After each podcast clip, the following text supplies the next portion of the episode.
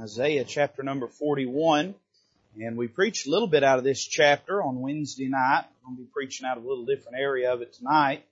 And I'm just asking for the Lord's help. You know, I need the Lord's help. I do. Can't do what I'm about to do without the Lord's help. I need His help day in and day out. We really can't do nothing without the Lord's help, can we? Isaiah chapter number 41. I'd like to begin reading in verse number 1. Isaiah chapter 41 verse number 1. The Word of God says this, Keep silence before me, O islands. Let the people renew their strength. Let them come near, then let them speak. Let us come near together to judgment. Who raised up the righteous man from the east, called him to his foot, gave the nations before him, and made him rule over kings? He gave them as dust to his sword, and as driven stubble to his bow. He pursued them and passed safely, even by the way that he had not gone with his feet. Who hath wrought and done it, calling the generations from the beginning? I, the Lord, the first, and with the last, I am He. The isles saw it and feared. The ends of the earth were afraid, drew near and came. They helped everyone his neighbor, and every one said to his brother, Be of good courage.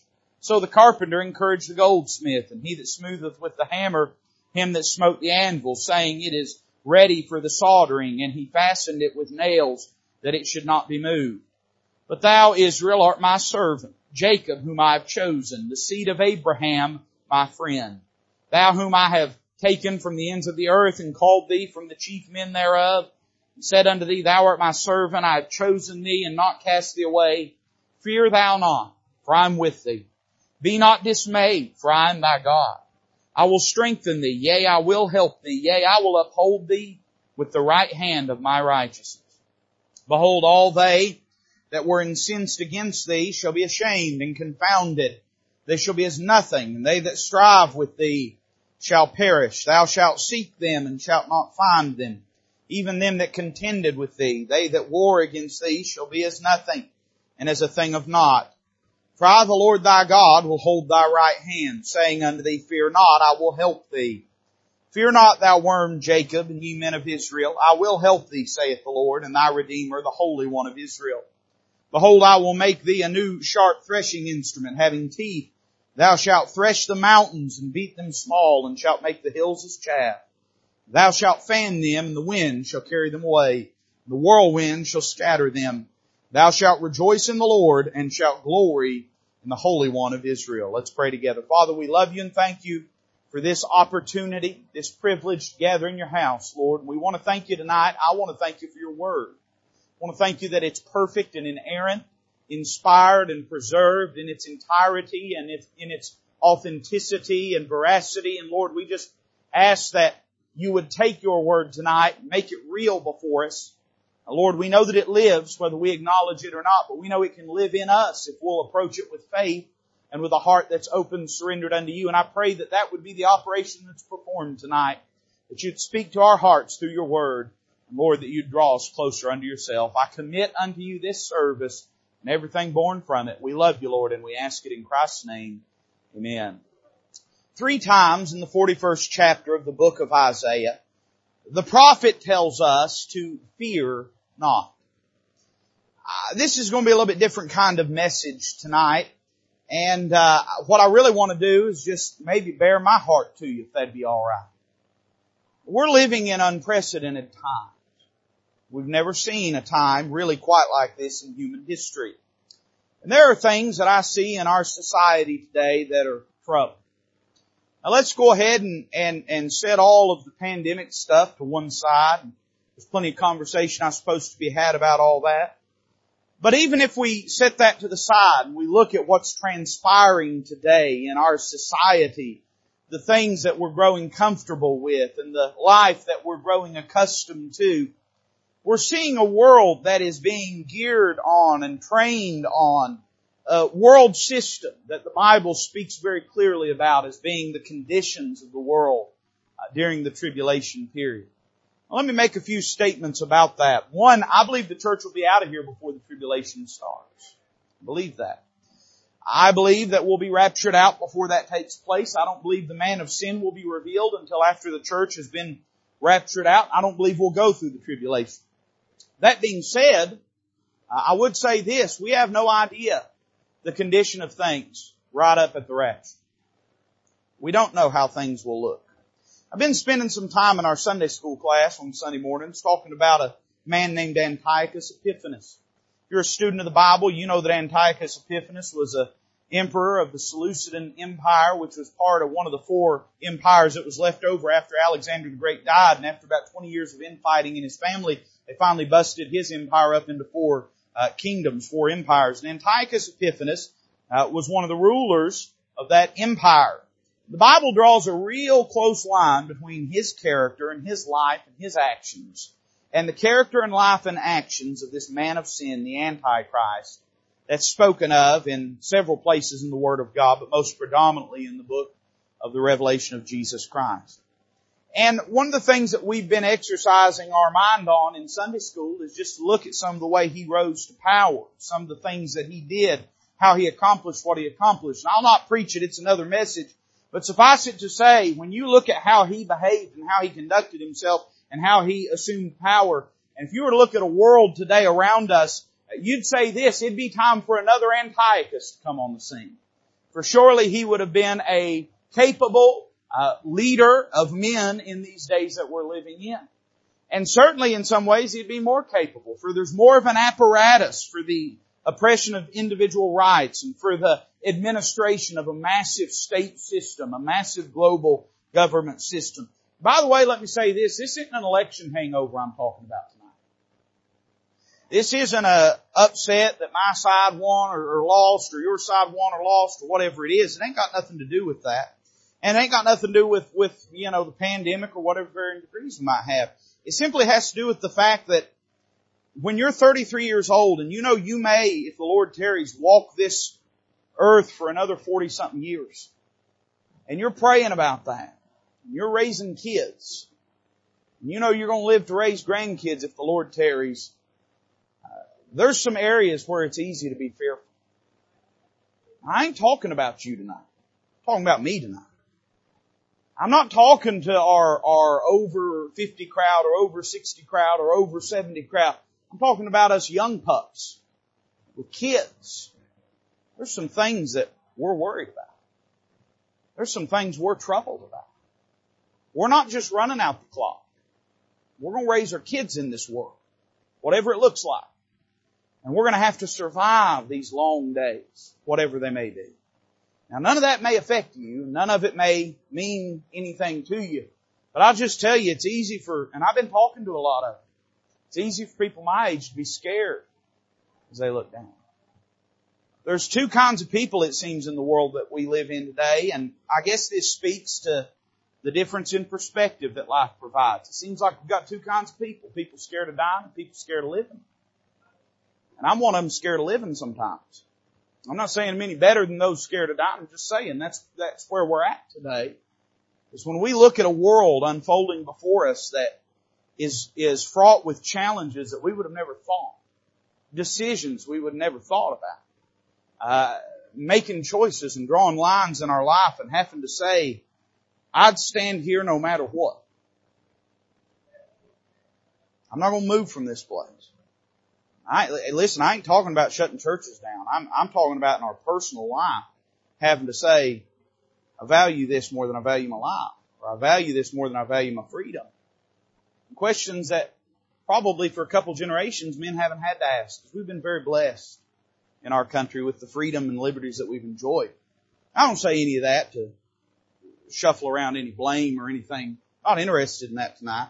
There's days I am interested in it. Somebody say amen, but not tonight. Instead, I guess what I'm trying to get you to understand, a few months ago when all this stuff was starting, I was preaching on this passage, fear not, and I was preaching about you. But tonight I'm preaching on it and I'm preaching about me. In other words, back then I was preaching at it and, and my heart and my mind was to say, you know, God's people need to meet this thing and not have fear in their hearts and lives. I still believe that tonight. But tonight, what I'm saying is I'm looking at those of us that have some, some years ahead of us. I'm saying we're going to have to figure out who we can trust in. I'm not talking about human beings. I'm talking about the God that sits in heaven. We're going to have to learn. And I think as we preach the message, you'll understand a little bit better what I mean. This passage opens up by talking about a man. He's called in this passage the righteous man from the east.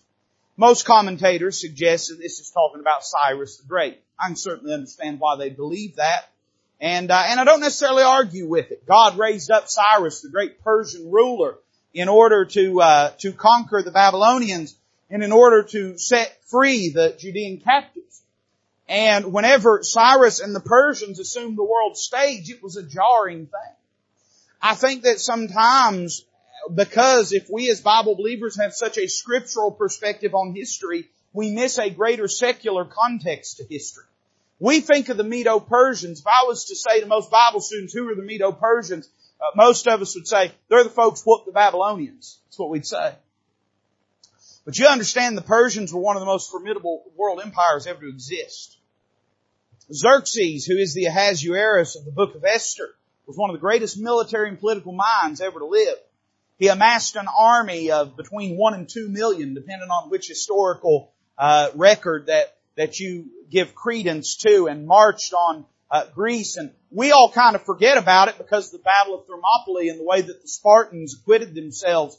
Uh, but the reality is Xerxes was one of the mightiest influences and powers throughout human history.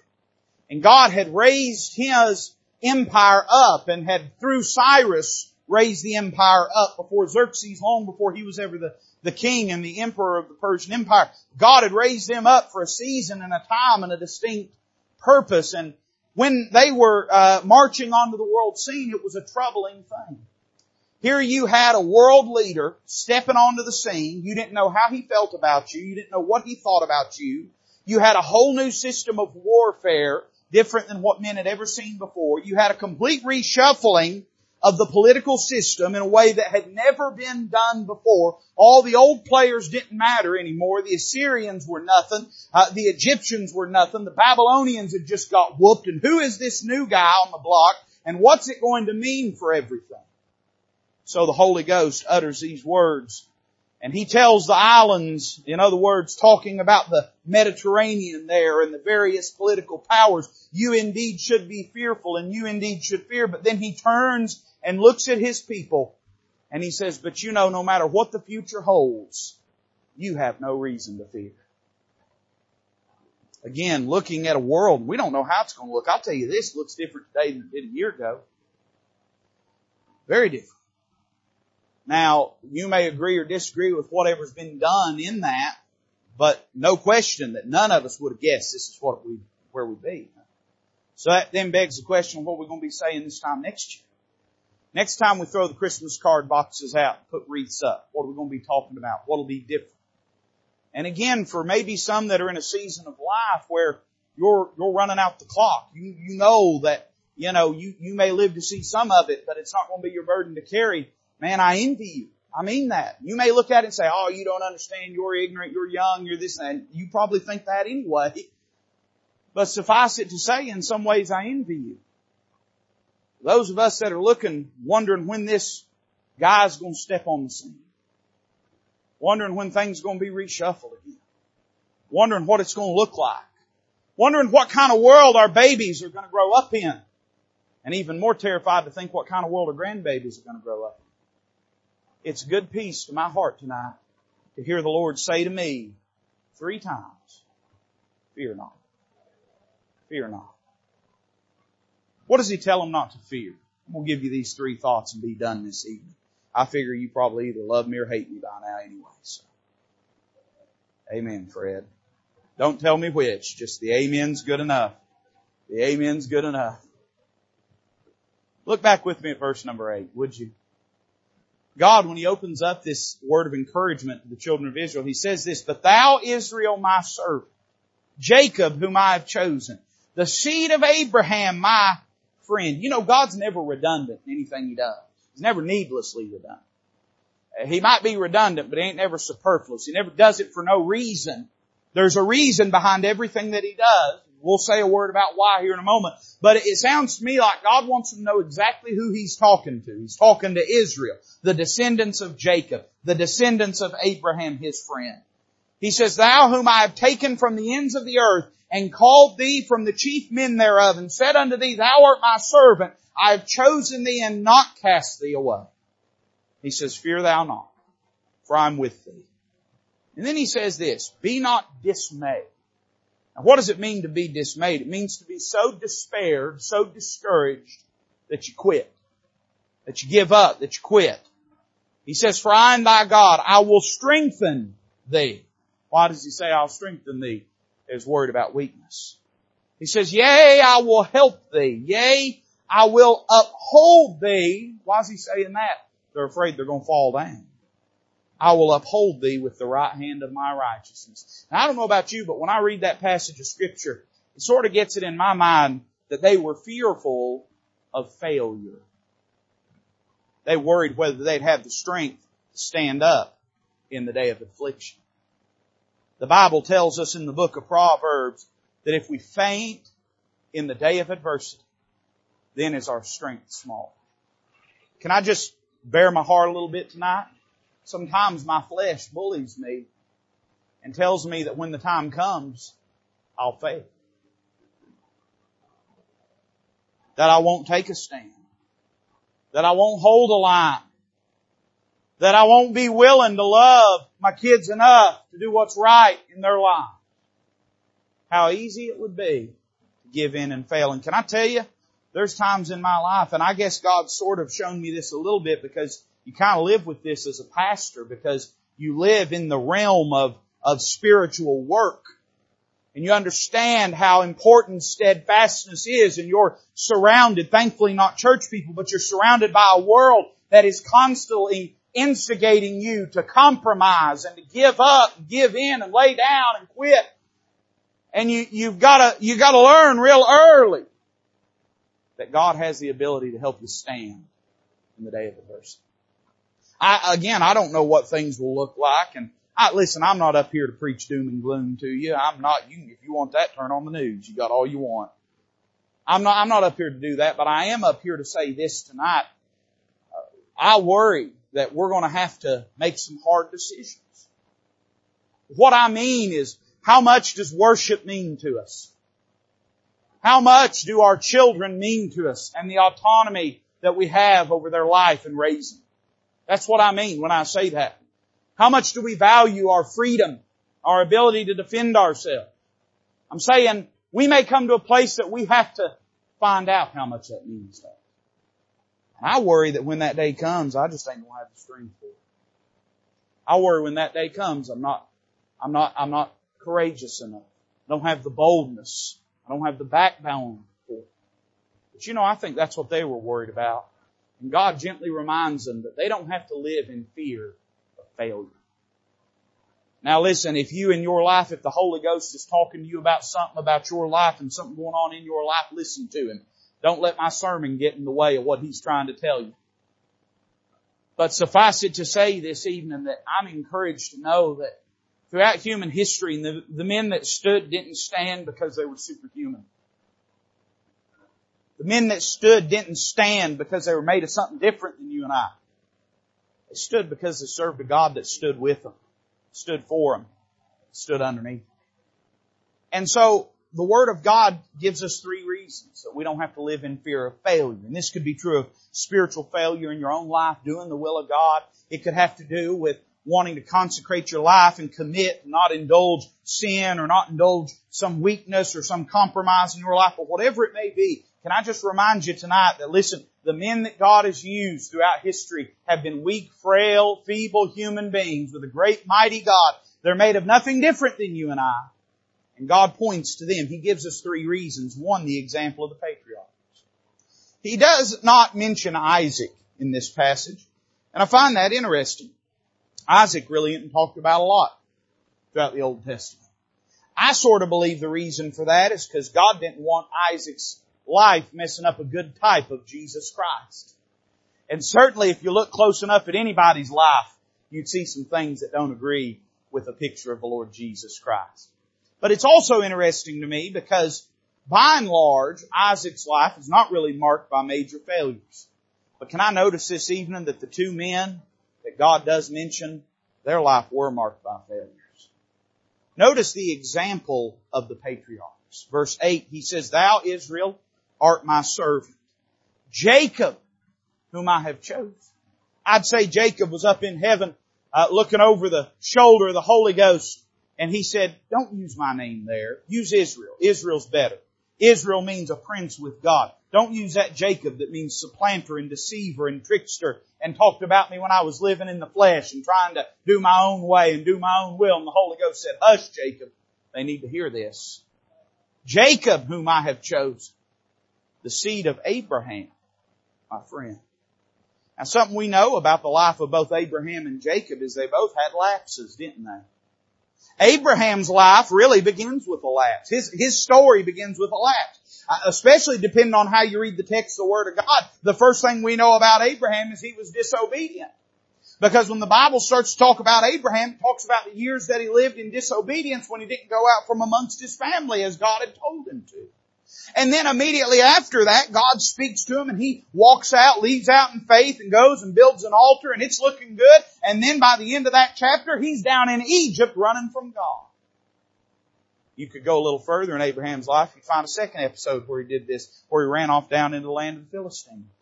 Go a little further in his life, you'd find another episode where he uh, committed uh, an illicit relationship with his uh, with uh, with Sarah's uh, handmaid, so that he could try to, through his own means, provide an heir because he wasn't trusting God. In fact, you go through the life of Abraham, you'll find a lot of failures and mistakes. Two things you and I need to understand about failure, and we mentioned one of them this morning in the message that give us peace tonight. One, to understand that failure is not final. Everybody God has ever used has failed. Every single one of them. Every human being throughout human history has a spotted track record. They've all failed. And God used them. And then to recognize that in spite of that failures, whatever successes existed in their life were never due to them in the first place. But it was always due to the strength of God in and through them. He mentions Abraham, but then he mentions Jacob. And if we can look at Abraham's life and find a few examples of, of failure, we can look at Jacob's life, Brother Ken, and find just a few examples of faithfulness. Jacob was a man that spent more time out of the will of God than he did in the will of God. Why does God mention these two patriarchs? Well, he says about Jacob that he's chosen. He says about Abraham, Abraham was my friend. So evidently to be used of God and to be close to God, we don't have to be perfect. We just have to be surrendered and willing when we've done wrong to deal with it. He gives the example of the patriarchs and here's what I think he's saying. You know, all these guys that you revere and all these guys that you talk about and tell your kids about that did all these great things. He said, you know what they were? They were a bunch of failures with spits and furts of faithfulness. Uh, but in all of those things, I was faithful to them without fail. I see the example of the patriarchs. Number two, I see the experience of the past. Verse 9, he says this, Thou whom I have taken from the ends of the earth. Boy, it sounds like God has invested a lot in us, don't it? Took us from the ends of the earth and called thee from the chief men. There, uh, boy, it seems to be like God has a purpose in our life if He took us away from the work of being chief men and other tasks in life and said unto thee, Thou art my servant. Boy, it looks to be that God has a plan for our life if He made us His servant, and it looks to be that God has some confidence in our ability to serve Him if He made us a servant, and He's omniscient, isn't He? He knows all things. He said, I have chosen thee and not cast thee away. Boy, it looks to me as though uh, God knew exactly how messed up we was before He ever got us. and knew how messed up we'd be and the mistakes that we would make throughout our life because he said, I've not cast thee away. Now why would you say a thing like that unless somebody's done something uh, that would cause you to cast them away? Uh, let me give you a romance tip. Can I do that? Here's the wrong way to compliment your wife. Well, at least I ain't left you. That'd be a strange compliment, wouldn't it? At least I ain't kicked you out. Happy anniversary. Now, why would you say such a thing? Well, you might say such a thing if a person had done something that would have made it reasonable for them to do that. In other words, if something had been done that would have made it reasonable for you to walk off and leave or kick them out or whatever, and you're trying to convey to them your commitment, your expression to them and saying, though I could have done that, I've not done it because I have loved you in spite of the things that you've done. In other words, it sounds to me like God is saying, you know, you want to know whether or not you need to fear failure? Look at your past. I, this ain't going to fly well with Mr. Olstein. Don't tell him I said this. He won't, we'll have to cut this out of the, the recording because he listens every week. I know he does. I hate to tell you this, friend, but we're all failures. We think that God would only use us if we was really good because we think we can be really good. The sooner we recognize that God has always used people in spite of themselves and in demonstration of His grace and mercy, the sooner we'll recognize that God could use us too. We don't have to fear failure. You know why? Because failure is not final. And then we see the explicit promise of God. And I like this. Look at verse 10. He says, Fear thou not, for I am with thee. Be not dismayed, for I am thy God. I will strengthen thee. Yea, I will help thee. Now, let's pause there and say tonight that if that's all of the verse that we got, it'd be enough. God says to us, I'm with thee. He says to us, I'll strengthen thee. He says to us, I'll help thee. And if God's with us and He strengthens us and He helps us, in other words, His presence is with us and He, He empowers us for the task at hand and He, He gives us wisdom for the task at hand and direction. He helps us. That'd be enough. But then listen to what He says. Yea, I will uphold thee with the right hand of my righteousness. In other words, here's what God says. There's going to be times you're not righteous enough. But I'm righteous enough for the both of us. Isn't that true? We look at Calvary. When He became sin for us, sin didn't wear out His righteousness. His righteousness wore out sin. There didn't come a point where God said, I've used up all your righteousness and there's still sin to be dealt with. No. Instead, listen, sin burnt out on the anvil of His righteousness, the inexhaustible quality of His impeccable nature, of His perfect sinlessness. I'd say this, He's righteous enough for the both of us. And the way I know that is because right now He's seated at the right hand of God the Father. So Brother Charlie, He must be pretty righteous, or He couldn't be at the right hand of God the Father. And then beyond that, the Bible tells us that we can enter with boldness into the throne room of grace because we have a high priest seated at the right hand of God the Father. So He's righteous enough for Him and me both. So here's the answer. I worry. I do. I worry more than I should. I worry more than a preacher ought to. I look and I say, man, I'm, I'm just afraid I won't be able to hold up when things get tough. I, am afraid, I, I'm afraid I won't have the strength. I'm afraid I won't have the courage. I'm afraid I'll fail. The Holy Ghost whispers into my ear, son, you failed a lot of times before, but I have never failed you. You've messed up a lot before, but I've never messed up. And it's true that there may be times that you ain't enough, but I'll always be more than enough for the both of us. He says we're to fear not failure. Number two, I want you to notice tonight, we have another fear not. Look down at verse number 11. The prophet says, Behold, all they that were incensed against thee shall be ashamed and confounded. They shall be as nothing, and they that strive with thee shall perish. Thou shalt seek them and shall not find them, even them that contended with thee. They that war against thee shall be as nothing and as a thing of naught. For I, the Lord thy God, will, uphold, will hold thy right hand, saying unto thee, Fear not, I will help thee. So the first fear not tells us to fear not failure. Sometimes I'm afraid of failure, but I'm glad to know even when I fail, He never fails. The second fear not tells us to fear not foes. He says there's some people that are going to marshal against you. And when the time comes, it'll be easy to be fearful. But he says you don't need to fear, for just as I have fought the battles of your forefathers, I too will fight for you. Now what is this going to look like? Well, he, he mentions about their hostility towards us. And he, he mentions sort of three things. He says, they that were incensed against thee. Then he says, they that strive with thee. Then he says, them that contended with thee. And then he finally says, they that war against thee. And you know what we find in that passage? We find a progression. The first we see is anger. They're incensed. The second we see is antagonism. Now they're not just angry with you, but they're trying to instigate you and they're trying to set themselves in opposition to you. They're striving with you. The third we see is affliction. They're contending with you. They're fighting with you. They're trying to oppress you. And the final we see is aggression. He uses the term war. If that makes you uncomfortable, get you a different Bible and answer to God for it. He says they that war against thee.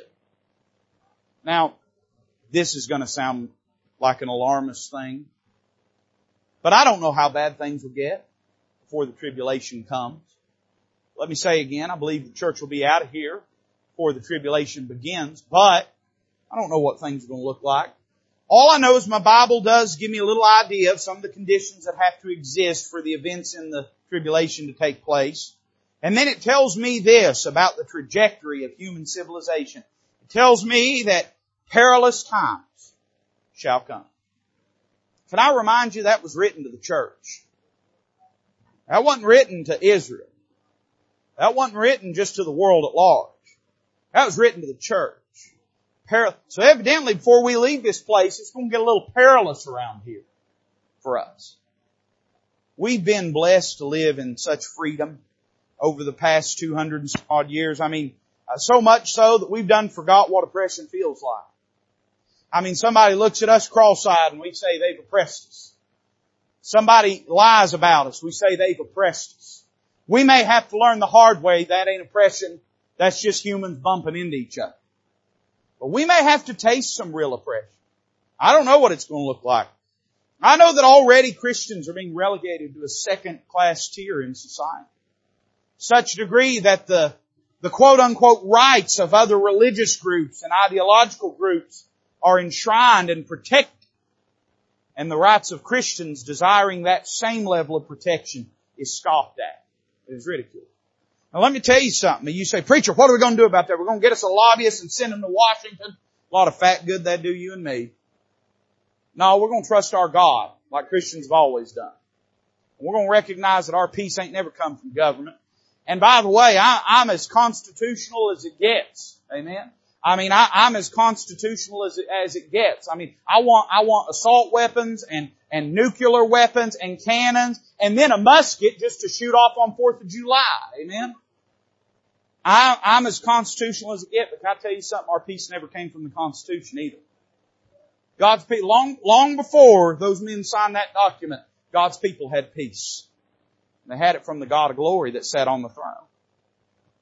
I don't know what things are going to look like, but I'll tell you this, we can expect some hostility. As God's people, we can expect that. And it's going to increase. So I see the hostility towards us, but then I see the help from heaven. God tells us how He dealt with that. He mentioned three things. I like this. First, He says uh, that those that do this will be ashamed and confounded. God says He will rob their peace. What does it mean to be ashamed? It means you've lost your confidence about something. If a person is ashamed of something they've done, they've lost their boldness in it. And then it says confounded. You know what that means? It means to be confused. If you're confused about it, then you're confounded and you know what confounded means. Amen? It means to be confused. What he says is this, they're never going to have any boldness in their actions. And when they commit them, all it'll produce is confusion in their life.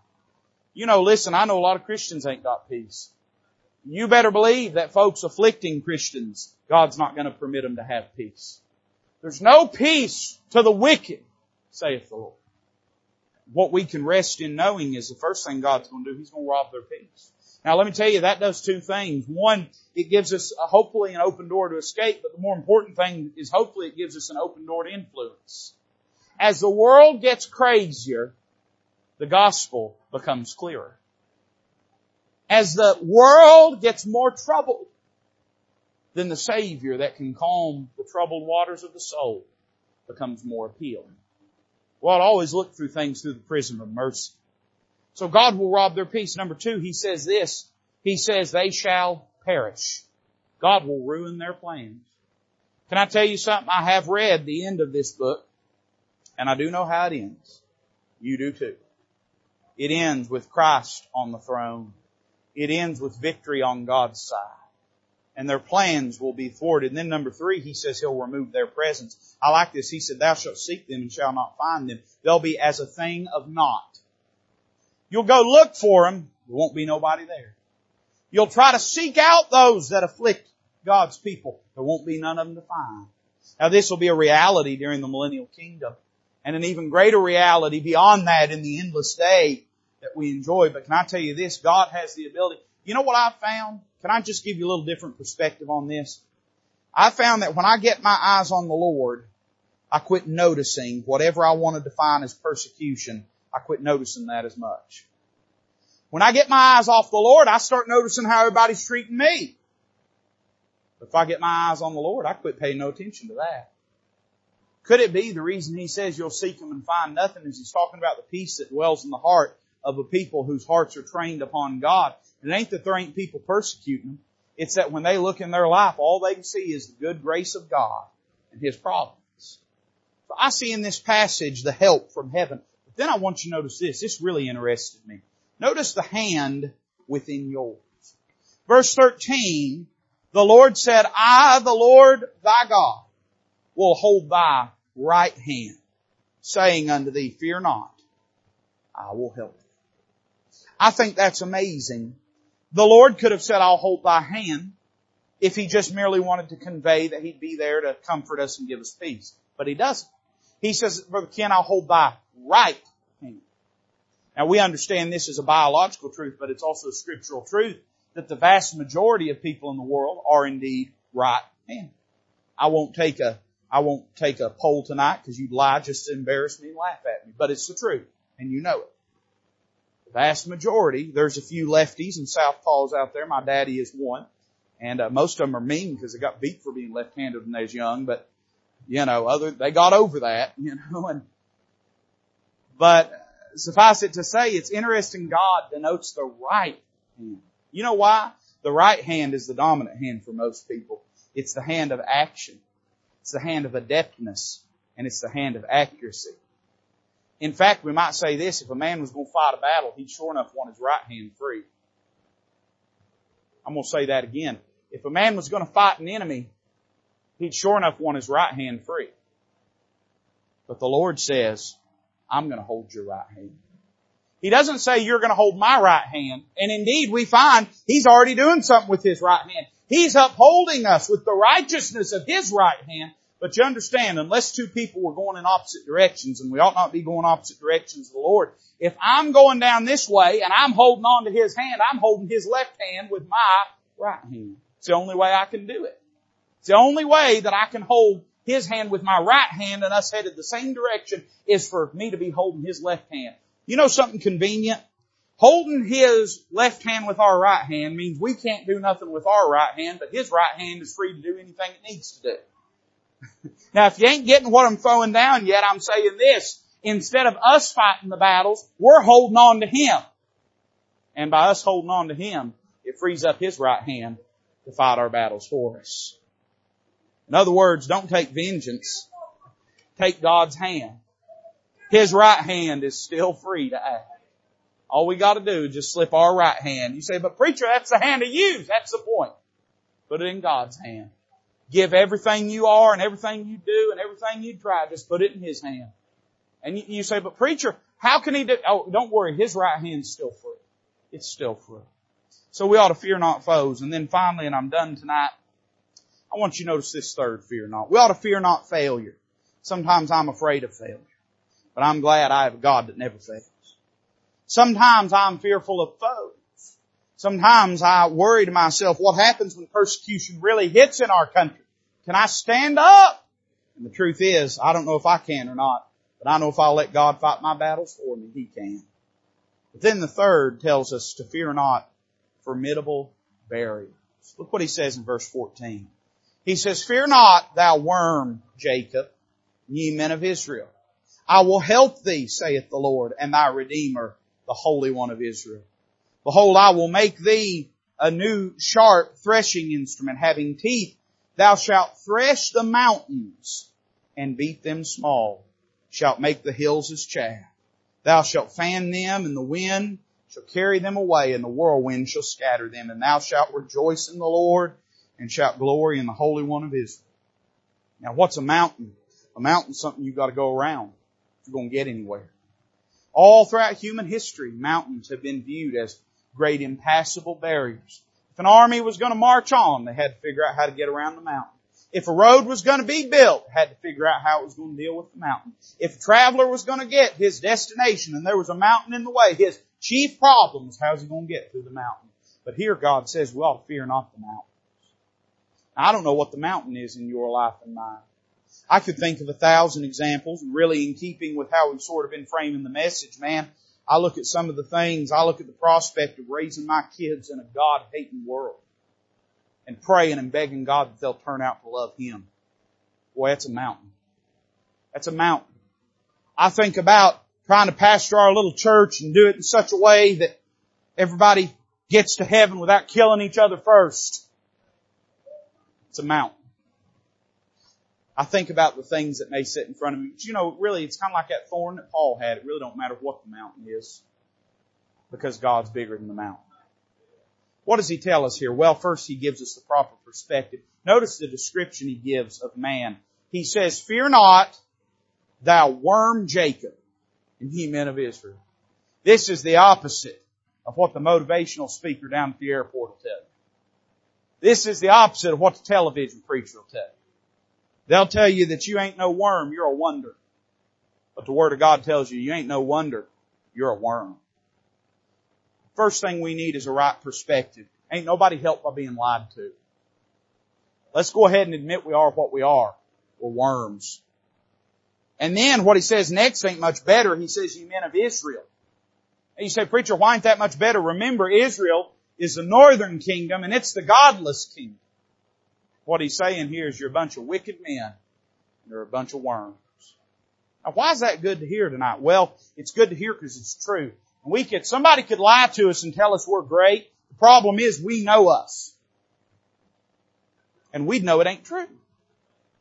If you start off by saying to me, Toby, you are the most handsome man I've ever seen. I know not to believe a word that comes out of your mouth. Anything else you say. If God had come to us and said, boy, you're a wonder, I'd go, you talking about me, God?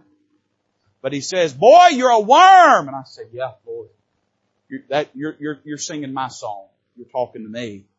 Notice the description of man, then notice the description of the Almighty. He says, I will help thee, saith the Lord. That's Jehovah. It's God that led him through the Red Sea. It's God that's worked miracles.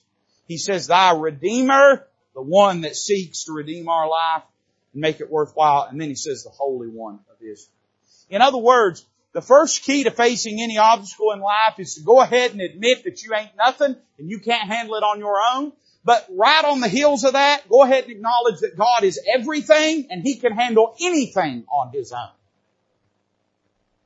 The, the world, the secular world would have us lie to ourselves and flip it around and say, we don't even know if God exists, but man is splendid.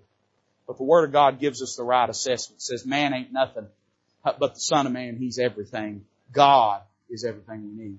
So the first thing to do is acknowledge you and I, we ain't big enough for that barrier, that obstacle. We're not. And uh, if that was all there was to be said about it, it would leave us in a place of despair. But it's not the last to be said about it because we ain't brought God into the equation yet. Whatever you're facing, go ahead and admit, I can't handle this on my own. And even if I could do it, I'd probably mess it up. So I don't need to handle this on my own. But the God I love and know and serve, the God that loves me, He's capable. We see the proper perspective. Then notice the prescribed process. And there's two things mentioned. There's a weapon and there's a wind. Notice the weapon that is described. I, I jotted it down this way. The weapon that carves the mountain apart. He says, behold, I make thee a new sharp threshing instrument having teeth. Thou shalt thresh the mountains and beat them small and shalt make the hills as chaff. Can I tell you something I, I learned in, in ministry? When you're in ministry, you're not your own boss. The Lord, of course, is your boss and your church that you minister to. But, but suffice it to say, you, you're sort of the manager of your own time. And sometimes when you're sitting there trying and you're looking at a task that's ahead of you, If you look at the whole mountain, it's daunting. So you know what you gotta do? You gotta break it down into actionable steps. Don't look at it and say, if you're building a deck, you don't look at it and say, number one on my list today, build a deck. If you do, what you're going to do is sit on the couch and watch YouTube videos of other people building decks. You ain't going to do nothing. Instead, you say, first step, go to the store. Here's my list. This is what I'm going to buy. Next step, hire somebody that knows how to build a deck. But, but suffice it, you break it down into actionable steps. You know, God takes the same approach for the spiritual barriers that we face. When I think about a sharp tool, a sharp instrument, I don't know about you, but I think about the Word of God. Now, whether or not the Holy Ghost is talking explicitly about that in this passage, we'll call it an application. But suffice it to say in our lives that the, the weapon that carves the mountain of the barriers that we face apart is the Word of God. It's sharper than any two-edged sword. And you know what the Word of God does? It provides us with the step-by-step instruction we need to face any obstacle. We could say it this way, it beats small any mountain. Say, preacher, how, how am I going to hold up? You just keep doing what you know is right from your King James Bible. You just keep doing what you know is right. Preacher, I don't know if I can make it through another six months of this. I don't know if you can either, but you ought to go out swinging, at least if you don't. And you know how you do that? You just keep your head in your Bible and keep doing what your King James Bible tells you. Preacher, I don't know how. My family, I'm worried about them. I'm burdened for them. You just keep your head in that Bible and keep doing what God told you to do. It's the threshing instrument that beats to chaff, that beats to pieces any obstacle that we face because it tells us what the very next step is in our life. We wish it always told us what the 35th step was. It don't always work like that. When that step comes along, God will give us the instruction we need. But what it does is it tells us how to face anything. Then number two, you know what I notice? Not only the weapon that carves the mountain apart, but I see the wind that carries the mountain away. Here's the problem. Alright, preacher, I know how to do it, or I know what to do rather, but I don't know how to do it. I know what I need to do, but I feel like a failure and I keep making commitments to God and I keep telling God it's going to be different this time and it's going to change and I keep failing.